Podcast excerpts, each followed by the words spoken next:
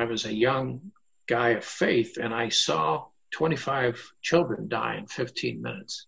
And there was a famine in Ethiopia, and I, these people were running for their life, and I happened to come upon them. It was about ten thousand of them. They just got tired of running because there was a civil war, and they just, uh, I had come upon them.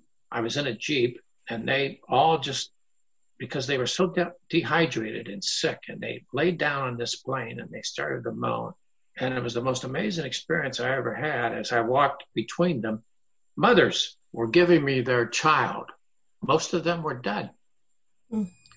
And uh, I didn't know what to do. They thought maybe I could save them. Man, I, I was just uh, stunned, stunned. Thanks for finding the What Happened Was podcast. I'm Amelia Robinson, and the voice you just heard belongs to Tony Hall. Even from that little snippet, you can tell that he is someone who has lived by his convictions. The Dayton native, a former congressman and U S ambassador, has made an impact around the world and was nominated not once, not twice, but three times for the Nobel Peace Prize.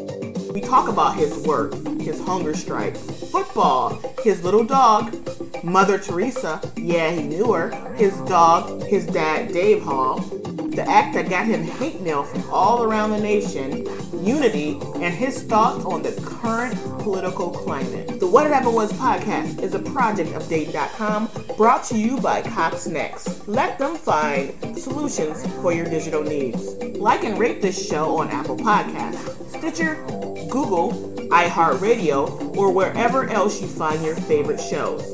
Now here's my talk with the fascinating Tony Hall. How you doing this morning? I'm doing good. I'm doing pretty good. How you doing? You know, living the dream in Dayton, Ohio every single day and every single way. That's what I tell people anyway. You ought to be living large today. Dayton Daily News got all the awards. You got a nice award. Yeah, I'm pretty excited about it. I know our staff is all pumped about it. We're proud to be able to serve the community in this way. So it's always nice to be awarded by your peers and all that good stuff. But yeah. So you've got your share of awards in your lifetime, obviously. Well, I've been fooling people a long time. Which ones would you say you're most proud of? I... I think to be nominated for a Nobel Peace Prize is nice. I'm proud of that. Yeah, I would think you would be. I was nominated by my own members of the Congress, and I was I was nominated also by members of Congress from South Korea, and I was nominated by the Prime Minister of Japan for the, for the Nobel Peace Prize three times. So three different groups. I think I'm most proud of that, yes. So you were nominated one time for the race thing, right? I don't know if it was for the reparation thing. Might have been part of it. I think it was for that. I think it was for the fast that I went on, twenty-two day fast, and the hunger work, maybe three of them together. I think South Korea was work that I had done in North Korea. The Prime Minister of Japan, uh, it was, uh, I think he was touched by the fast that I went on, the twenty-two day water fast. This food strike you did. Explain to people what that was and and what did you learn about yourself by doing that? I did a fast for twenty-two days and it was water only. I didn't eat for twenty-two days, and I did it because I was mad at Congress because they eliminated the only committee, I was the chairman of it, that had to do with hunger in the Congress, and they said they were going to give the money that they were going to start cutting back in Congress away back to the people in America, which was a joke because they basically lied to the American people. They they kept the money and spread it among the other committees. I was so mad. I went home, told my wife, I said, you know, I think I'm going to quit Congress. I said, you know, this issue I love, they, they just eliminated it. And she said, do you ever think about going on a fast? So we went, prayed, and read Isaiah fifty-eight. I went on this fast, which was water only. I'll make it real short. Press went nuts. They loved it. But my colleagues, they didn't know what to think. You know, nobody's in Congress had ever fasted before. They thought this guy must be a fruitcake. But in the end, they loved it because the New York Times, the Washington Post, they started to write good articles about it.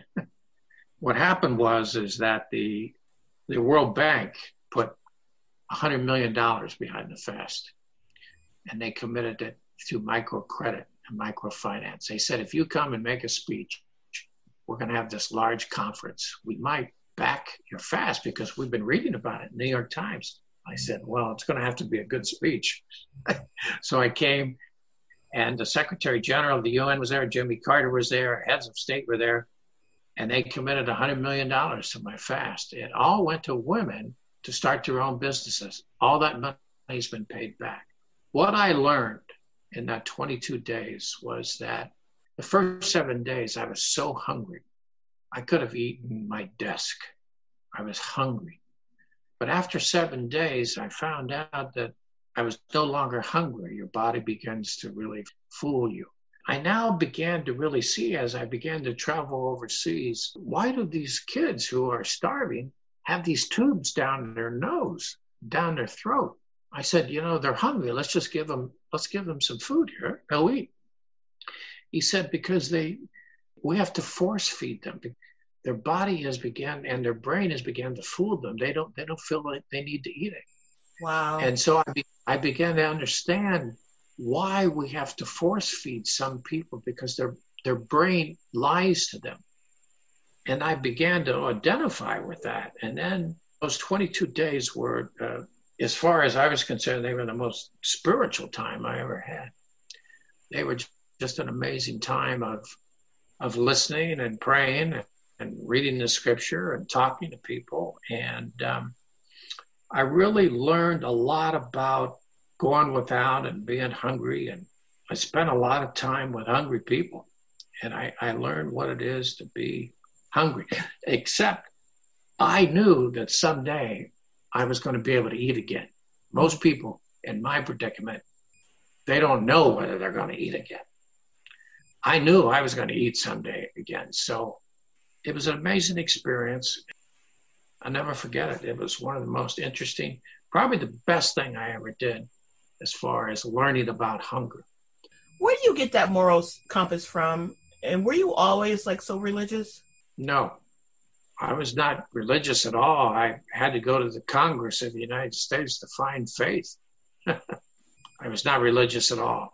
When I went to the Congress, I I felt that I, you know, had been successful, but I thought, I have a wonderful wife, children, and I kept thinking, you know, there's got to be more in life than this, than just success and ambition.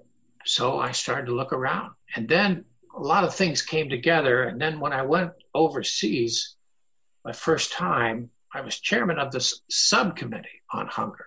It was a subcommittee on foreign affairs. It was a subcommittee on hunger overseas. It was part of the overall big committee. And so they appointed me. And so the first place I went was Ethiopia. And it was, uh, I was a young guy of faith, and I saw twenty-five children die in fifteen minutes. And there was a famine in Ethiopia, and I, these people were running for their life, and I happened to come upon them. It was about ten thousand of them. They just got tired of running because there was a civil war, and they just, uh, I had come upon them. I was in a Jeep, and they all just, because they were so de- dehydrated and sick, and they laid down on this plane, and they started to moan. And it was the most amazing experience I ever had. As I walked between them, mothers were giving me their child. Most of them were dead. Mm. And uh, I didn't know what to do. They thought maybe I could save them. Man, I I was just uh, stunned, stunned. And then coming home from that trip, after three days of seeing death like that, I, as I began to read the scripture about twenty-five hundred verses in the Bible that deal with that issue of hunger, sickness, of widows, orphans, and of what God says. I, you know, what he says to us, that I want you to help these people. I thought, well, maybe this is a way I can show a sermon rather, rather than speak a sermon. That started me on my quest. That spoke to my faith. And then my, my faith, I think, got stronger and stronger. And I went from there. Well, I feel like a lot of people probably wouldn't have been able to come back from an experience like that in the way where you have it. It probably was a lot of trauma. carry. I can imagine that that's like a sorrow that's there still somewhere. So what do you do for fun? Like what is... I talk to you. Well, I got this little dog here at my feet, and he's a little Maltese. He's a lovely dog. And my wife and I, we have a good time with each other. And if the pandemic was not on, we love to we love to go out to eat. I like to exercise. I read a lot. Oh, I, I bet I read two or three books a week. Wow. And, and um, oh, I I like I like history books, but I, I love I like fiction. I like action books, fun books, escape books, and I exercise a lot. I walk a lot and exercise, and I'm seventy-eight, and I still feel pretty good. That's good. Are you been doing well with the whole pandemic, staying away from folks and all that? Yeah, yeah. Yeah, I get outside a lot, and we see friends. We wear the mask and stuff like that. Yeah, we watch it. You're the son of Dave Hall, which is Dave Hall's Plaza, and Dave Hall was the mayor of Dayton, and you grew up in the Dayton area. Did you ever think you were going to be doing this whole thing, or what did you want to be when you were a little kid? I never wanted to be a politician. I never thought about it. I was never educated in diplomacy or in government from the standpoint of college. I wanted to be a professional football player. That was my desire. I loved sports. I have our two older brothers. Sports was really pushed and loved in my family. And so we were all involved in sports. My yeah. one brother. Yeah, he was Olympian, right? He was Olympic champion. He was a silver medal winner in the nineteen sixty Olympics in Rome. My other brother, my middle brother, he was a football player, and I was a football player. Uh, I love football. I was recruited by Woody Hayes to play football at Ohio State. I got hurt there my freshman year, and I thought, you know, I'm a, I'm a little bit small for Ohio State, so I, I transferred to a smaller school, Denison University. Did well there, and uh, then I got hurt again. I broke a couple of vertebrae in my back there. Oh, God. And that decided for me that I was not going to play professional football. I was too small, and I got beat up pretty good. But um, my ambition was to be a professional football player, and I never thought I would get into politics. Never never really liked politics that much, never studied it. And But my dad was in it. He seemed to like it. I watched him, helped him in his campaign, but uh, never thought I would get into it. And then I went into the United States Peace Corps. You know, I think that changed my opinion about some things. I went to Thailand, and I became a teacher. I taught in a vocational high school. It was a high school upcountry. I was upcountry from Bangkok, and I was close to the, at that time, it was it was Burma. I was very close to the Burma border, and, and I taught kids that couldn't get into regular high schools. They were really poor kids. Their parents didn't have money, and as a result of that, they were sent to a vocational high school. And all their manuals were in British English, not in American English, and they couldn't really read them. So I had to really start a whole new English program for them, rewrite their manuals and and teach them English. And it was a lot of fun. I, I really enjoyed it. It started to teach me a, a lot about living with poor people, eating with poor people, listening to them, seeing how they lived, because I didn't grow up poor. I didn't know anything about poor, poverty. It taught me about what it is to be an American overseas and, and really live in poverty. I think I made seventy dollars a month. I lived in a in a room that had, it was open, it was completely open. I had a mosquito net, took my showers out of a bucket. Wow. And um I lost sixty pounds my first year that I was over there and spoke a different language, learned to speak Thai. I still speak Thai today. It's really interesting. It's funny. I, I was young then, and so I was twenty, twenty-one years old. And it's interesting when you learn a language when you're young, you retain it. And, you know, that was fifty years ago. I can still speak the Thai language. It's kind of interesting. How good are you with it? When I go to Thai restaurants, I speak Thai, and they say, you know, your language is very clear. The Thai language is is tonal. There's five tones. There's a middle tone, a falling tone, a rising tone, a high tone, and a low tone. So I can take one word like ma, I can say ma, ma, and I just said three different words, but it took me it took me a year to get it right. So I can say pum chapai talat lao cha by no crop, which means that uh, I'm going to go to the market and I'm going to buy some things and I'll be back. When I went over there, I learned Thai, and I took three hundred hours of it before I went over there in our Peace Corps training. And the problem with it was my sentence structure and my vocabulary was excellent, but nobody understood me because I couldn't get my tones right.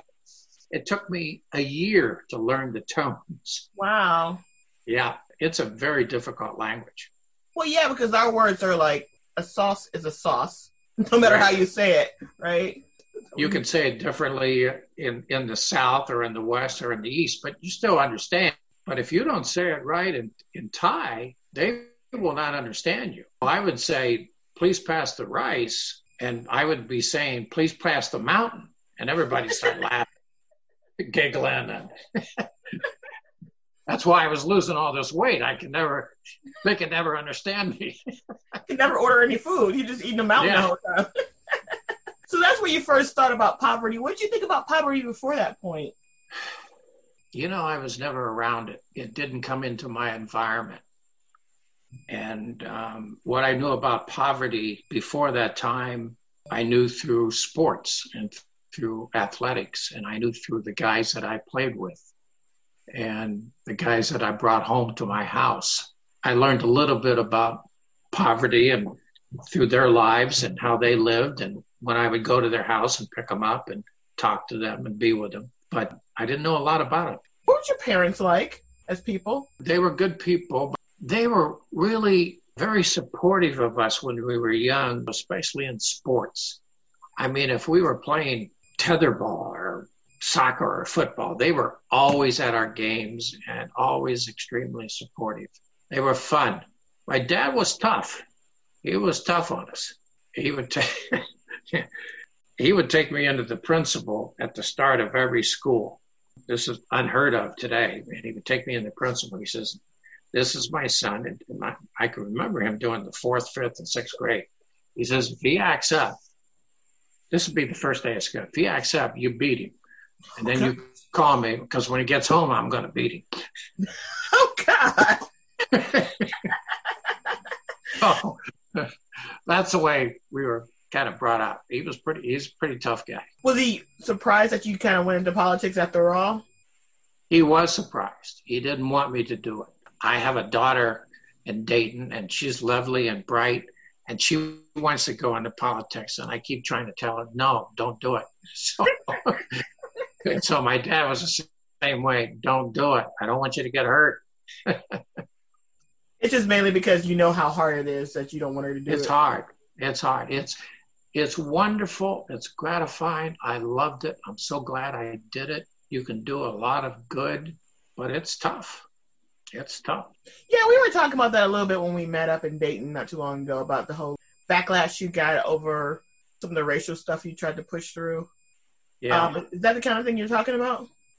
Yeah. It's, uh, yeah, we were talking about, you know, when I introduced the, uh, the resolution to apologize for slavery, and gee, this was late nineteen nineties. It must have been nineteen ninety-eight or something like that. I can't remember the, the year, but I thought it was be a simple resolution. I said, you know, we ought to start apologizing for things that we did.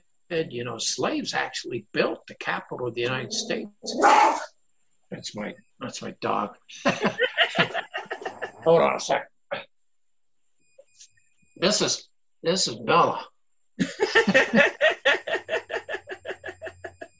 Anyway, anyway, you know, we didn't even count slaves as people. I mean, we count them as what, three-fourths of a person or three-fifths or something.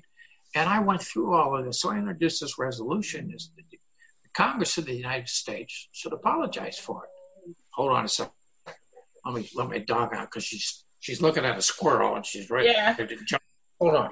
Yeah, I got two cats, same re- thing. The reason they're not in the room is they are maniacs. She either saw a cat or a squirrel. I'm not sure which. She's going to get it, whatever it is. Breaking in to remind you that the What Had Happened Was podcast is brought to you by Dayton Daily News. As our community and nation respond to the coronavirus threat, the Dayton Daily News is here, providing up-to-the-minute local coverage on our website and app, and going in-depth so you know what's really going on. Our news team is working around the clock to provide information you can trust, to keep your family safe and connected. As a community, we may be hunkered down in our homes, but we are still Dayton strong. We have survived so much together, and we'll get through this crisis too. The Dayton Daily News, your trusted source for local news. Back to my talk with Tony Hall. So I had just this resolution that the Congress of the United States, we should apologize for slavery. I thought, this is simple. Why shouldn't we do this? Oh my gosh, I got killed. I mean, I got so many threats from people, so many hate letters. In those days, you didn't get emails. you know, you they were just starting. They were just starting. But I got phone calls and emails, and I got some of the most wonderful letters and thank you from people all over the country and all over the world. But I also got so much hate mail that I had to have protection because my life was threatened. I thought, whoa, man, we really do have a racial problem here. I thought maybe we were getting over this. And I thought, let's start with an apology. And then, you know, we can talk about reparations later. But if we can't even get through an apology, we got a problem. Are you hopeful, though, with the kind of discussion the country seems to be having now, that things are getting better? I am, I, because so many people are really starting programs. They're talking. They're thinking about it. They're they're listening. They're uh, I think they're really listening. I, I think pe- things are happening, and I'm hopeful. In America, we most people are, I suppose, have a roof over their head. I know there's a lot of people who don't have the same types of roofs over their head. There's a lot of ranges in America, but generally have a roof over their head. What do we not know about poverty in this country? If we were living in normal times, which we're not because of the pandemic, but if we were living in normal times, when we drive downtown, we don't we don't interact with people. We, we interact with the people that we work with. If we live in the suburbs, we stay in the suburbs. And if we're not in another environment, if if we don't go out of our way to meet other people, if we don't go out of our way to listen, if we don't go out of our way to be involved, we're not going to know. I mean, it's like when I used to speak to some of the congressmen, I could not understand some of the congressmen that I knew that Like I, this one congressman that I knew pretty well, he represented one of the most wealthy districts in Florida. Everybody in his district was white, and they lived in, in houses two hundred thousand dollars and up. And he didn't have minorities. And I was trying to understand why he always voted in, in such a conservative way. And he never voted for minorities. He never voted for poor programs until I went to his district and saw his district. Well, this is the way he was brought up. This was his environment. So if you don't go out of your way to find out what's going on in your community, if you don't go out of your way to listen, if you don't go out of your way to make friends, if you don't go out of your way to look around you, you're going to be blind and you're not going to understand it. You're not, if you don't go out of your way to listen and to interact and to get involved and other things. A lot of people do want to get involved. They just don't know how to do it or what, how to start in a meaningful way that actually can change their perspective. Other than like, you know, people can go, I can go volunteer at the soup kitchen, but how much do you actually gain after one shift of volunteering at the soup kitchen? You know what I mean? How do you actually dive in there and do it? One way I know that that works, uh, that's helpful, is a lot of churches adopt churches. They have programs with each other, and they have dinners or lunches or picnics or athletic events. A white church adopts a black church. I see that a lot in, in Washington, D C, where a suburb church will adopt a church in the inner city of Washington. And uh, they really get to know each other and help each other with uh, with uh, various problems. I, that is just one way. It's a way in which they can come together, they pray together, they eat together, they listen to one another, they, they do programs with each other, they help each other. Their children uh, get to know each other, and they um, they visit each other, they become friends. That's one way. Uh, I, it works. That one works. I know. Yeah, we actually had a relationship with a church when I was growing up that was from this like rural area or suburbs or something. I don't remember where, but it was that same kind of thing where you actually got to know the other congregants from the other church. And it was a meaningful sort of relationship other than just like a one and done kind of pop in. And it was beneficial from both points of view, I think. You know, you know my best friend in Congress, even to this day, he's uh, no longer a congressman. He's like me. He's re- he's uh, retired. His name is Congressman Frank Wolf. He's a re- conservative Republican. And he and I, we became friends over thirty-five years ago. And we would pray together every Tuesday. There's a little chapel in the Capitol. And it's it's only open to members of Congress uh, and senators. And uh, it's, it's a real small chapel. It's, oh, I would say it's the size of maybe twenty by twenty, and you go in there and it's got Bibles and, uh, you know, it's real small. Anyway, you go in there, it's real quiet. Nobody else is allowed in there. And we would go in there at four o'clock every Tuesday, read the scripture, talk, pray, talk about our families, talk, you know, we'd be very vulnerable with one another. And we got to know each other, and we began to travel. Our wives got to know each other. We we shared, and we went all over different places, and, and we became very good friends to this day. After a while, we, we wouldn't talk about issues, because if we began to talk about issues, he was extremely conservative. I'm I'm a Democrat, and, and there was a lot of issues that would separate us. So we decided if we talked about issues, especially right away, we would be separated, and we couldn't get along. So we decided we would just read the scripture, and we would just pray, and, and we would just get along and talk and have food, and we'd take trips together. And, you know, when you have breakfast, lunch, and dinner and travel overseas, and we would go to third world nations, and we began to trust each other, and we began to work on issues like poverty, hunger, trafficking in, in children and women, and religious persecution and stuff like that.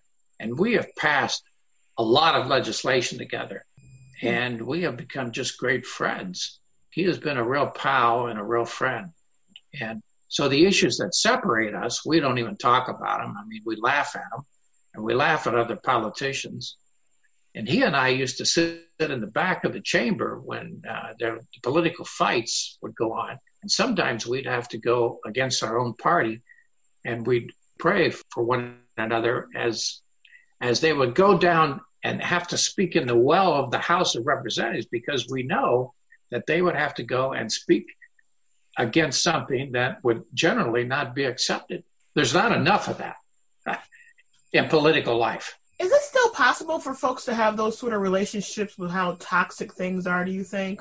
It is. It is.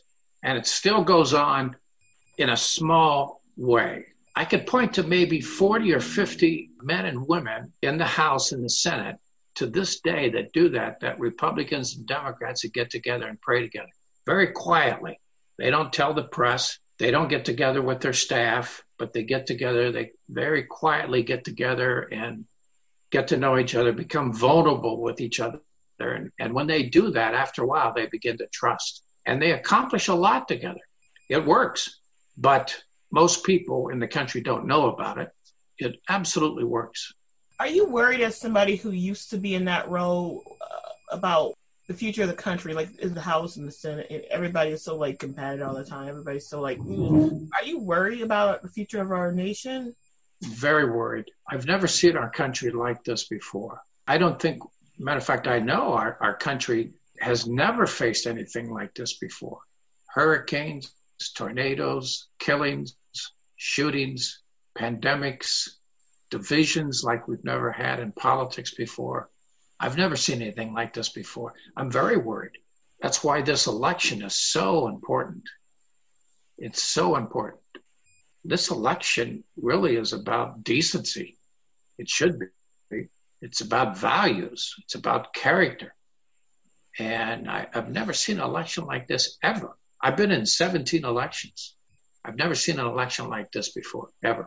I was actually having a conversation with somebody the other day about this, like in historical context, like how bad are we really? Because obviously we've had like two civil wars. You know, if you want to count the Revolutionary War as a civil war, because at the time it was a civil war before, you know, they uh, broke from England. Do you think we're in a civil war, as far as like an ideological civil war? Does that make sense? It might not even make sense. Yeah. I think, well, for example, you take the issue that I care about, hunger. We have more hunger today than we had during the Depression, even during World War Two. We have more problems with hunger today than we've ever had, partly because of the pandemic. Yes, that's really exacerbated it. I've never seen a time where we've had a debate like we had the other day. The other, I, I have never seen a presidential debate ever like that. Even though I am a supporter of Joe Biden, I was hoping one of them would say, you know, President Trump kept saying the left and the right and this and that and Democrats and Republicans. I was hoping one of them would say, wait a minute, let's quit talking about Democrats and Republicans. Let's quit talking about the left and the right. The president of the United States represents all of these people. We're, This is why you run for office. You represent the whole country. You represent everybody, poor, rich, black, white, Republicans, Democrats, refugees. This is why you run for office. Quit talking about divisions. And I've never seen a debate like that. No, I think I have never seen our country like this. I, we, I, I, th- I really think we need a spiritual awakening. I really do. I, I think, I really do. I think we need a spiritual awakening. I, I don't want to get religious, but at the same time, you know, that's Second Chronicles seven fourteen, where, where God talks about it's time to humble ourselves. I'm kind of paraphrasing. I'm not exactly quoting it correctly, but right. It's time that maybe we all humble ourselves because we're not doing the things that we ought to be doing. I mean, if you, if you put all this stuff together, the pandemic, the hurricanes, the tsunamis, the shootings, the killings, the divisions, the racial problems, everything. I mean, it's it's almost too much. You talked about hunger a couple of times. How is it now that we're in a pandemic compared to it, how it was before we entered this stage? Is it a lot worse or is it about the same? I don't know. I'm sure it's not the same, but how... how would well, you- It's worse. I will say this, before we entered the pandemic, and, and this is a bit of good news, we had cut poverty and hunger in half in the world. That is really good news. Because so all the things that we have been doing in the world, clean water, sanitation, school feeding, microcredit, teaching mothers how to read and write, especially in third world nations, poverty rate was cut in half, and so was hunger. Now, the pandemic stopped it all. And it now it's the way it is now, it's it's doubled. It's doubled. We were doing very, very good. Positive news was that, yes, all these things that we were asking for and doing in the Congress of the United States was, was absolutely helping not only our country, but countries overseas. And they were, and these programs were absolutely working. How would you characterize it right now in America, the poverty? Poverty is doubled because of the pandemic. And your paper, the Dayton Daily News, you ran that uh, a most amazing article saying that thirty percent, almost thirty percent of the people in Dayton live in poverty.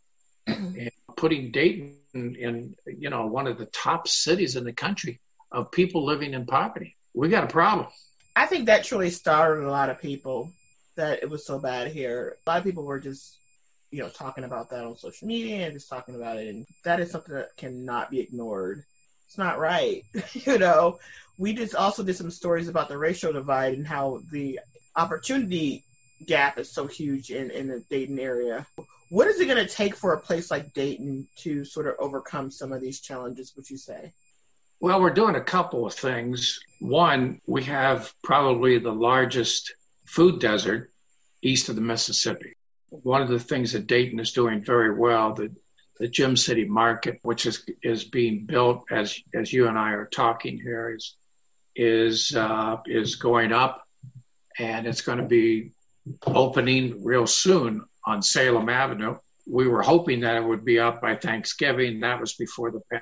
pandemic, but it's probably going to be opening, I would say, the first of January. It's going to serve fresh fruits and vegetables, and it's going to be put right in the middle of the food desert. It's going to serve the people that need it most. And the people, people there have had to go downtown on a bus and then take a bus to the suburbs. And as you know, when senior citizens have to do that, or, or women with children, that takes a couple hours. I mean, that you talk about difficult and frustrating. I mean, how many groceries can you carry? That's been kind of a miracle in a way, in that we have raised practically all the money. It was like four to, million dollars or something too, right? Well, it, we originally it was four point two million dollars, and we have raised well over four point two million dollars. We we still have some other bills that are coming in and got behind on a few things, but we are way ahead of four point two million dollars and really doing well. People in Dayton have really responded well. It's going to be a, a co-op. It's going to be owned by the people in the area. It's going to be worked by the people in the area. It's going to be wonderful. So that's one thing. Secondly, people have really responded to, to this whole area. Homeful has a forty-two foot mobile grocery store that should start this month. And they're going to make fourteen stops. And it's been paid for by the three hospitals who, who really recognize the importance of getting healthy food to people. We're going to have Miami Valley Meals, which is really chefs that are really out of work as a result of the pandemic, and they are preparing meals, two thousand meals this week, three thousand meals next week. And these are good meals, nutritious meals. The other thing is, is that we need to raise the minimum wage. You know, so many of our people in Dayton, they're not making a workable living wage. That's got to come from our government officials. The other thing is, hopefully, with the new election, we can start to really have some building of our infrastructure, the repairing of our roads, uh, the repairing of our pipes, the repairing of our streets, our bridges. Our houses ought to be weatherized, and we need to hire people to do that. There's so many things that we can do that would that would hire people, and also with the living wage. So there's a lot of things that we can do that we're not doing. And the other thing is, I think Nan Whaley said this in one of your articles in the Dayton Daily News, is that, you know, we don't have internet in so many of our areas that are extremely poor. So people, you know, they don't have the ability to get the internet and read about the availability of jobs. And yeah. Why aren't our libraries open to do that? Then you don't have access to some of our libraries. So there's a lot of things that we can do that we're not doing. I tell you that the tornado in particular really shined a light on that for a lot of folks. See the numbers of this from the food bank or whatever, from the different agencies who keep track of this, that poverty is really bad, right? But until you see it in person, how many people who are in need. We had a couple of Dayton Daily News food give-outs, partnerships with the food bank, and the amount of people who came was just mind-blowing. Some of them were affected directly by the tornadoes, but a lot, a lot of them just in need anyway. I knew it because I've done stories about it, but to actually see it is a very different thing. Kind of gets back to what you said, where you have to try to find the truth out there yourself. You know, get involved. Well, and you don't get to pay half your rent or half your utility bill. When that happens, something has to give. And normally what gives is your food. So they cut back on your food. You end up going to, you know, the cheap food, the McDonald's food and, and stuff like that, which is not good for you if you keep eating it. Okay, so the name of the show is What Had Happened Was. So I asked people to go, what had happened was, and then finish the sentence however they want. What had happened was is that I've really enjoyed this conversation, and there's so much more I would like to tell you about, especially about hunger and my time in Congress, but especially about my time as a U S ambassador. I really had some amazing experiences in Rome and, and some of the third world nations, especially Africa, and some of the people that I met. Mother Teresa is my favorite person. I met her seven or eight times, and she was wonderful. I have some great stories about her. It's wonderful to be on your program. What's your favorite Mother Teresa story since you brought her up? The first thing I remember about her, the first time I met her, she grabbed my hand. she and she grabbed his hand. She, this is before she said, hello, what's your name? She took each finger and she said, always remember, and this is to me, for the least of these. It's right out of Matthew twenty-five. That's the way she greeted me. She didn't say, how are you? Drop dead. What's going on? What's your name? She comes up to me, grabs my hand, takes each finger. Always remember, for the least of these. Is that something she did for everybody or just for you? Just for me. Oh, that's awesome. Yeah. That's really cool. Yeah. I don't know why she did that to me. I was with five other people. I feel like you remembered that and actually tried to live up to it, so that's awesome. Yeah. Yeah. Well, hey, thanks a lot for coming on. I know you're very busy with all the different initiatives and stuff you're doing and with the doggy and so forth. Good to be with you, and congratulations again. That is a wonderful honor you got. Just wonderful. And to have the number one newspaper in Ohio, that's pretty darn good. Yeah, it is good. We're going to just keep getting better from here, I think. Hate to say I told you so, but I told you Tony Hall was fascinating. If you haven't already, consider getting a membership to the Gem City Market for yourself or someone else. Details can be found on their website, gem city market dot com. The What Had Happened Was podcast is written, edited, and produced by me, Amelia Robinson. The show's artwork is by my good friend, Troy Lyman of T L Creates of Columbus. Until next time, be good to each other and stay at least six feet apart. Bye-bye.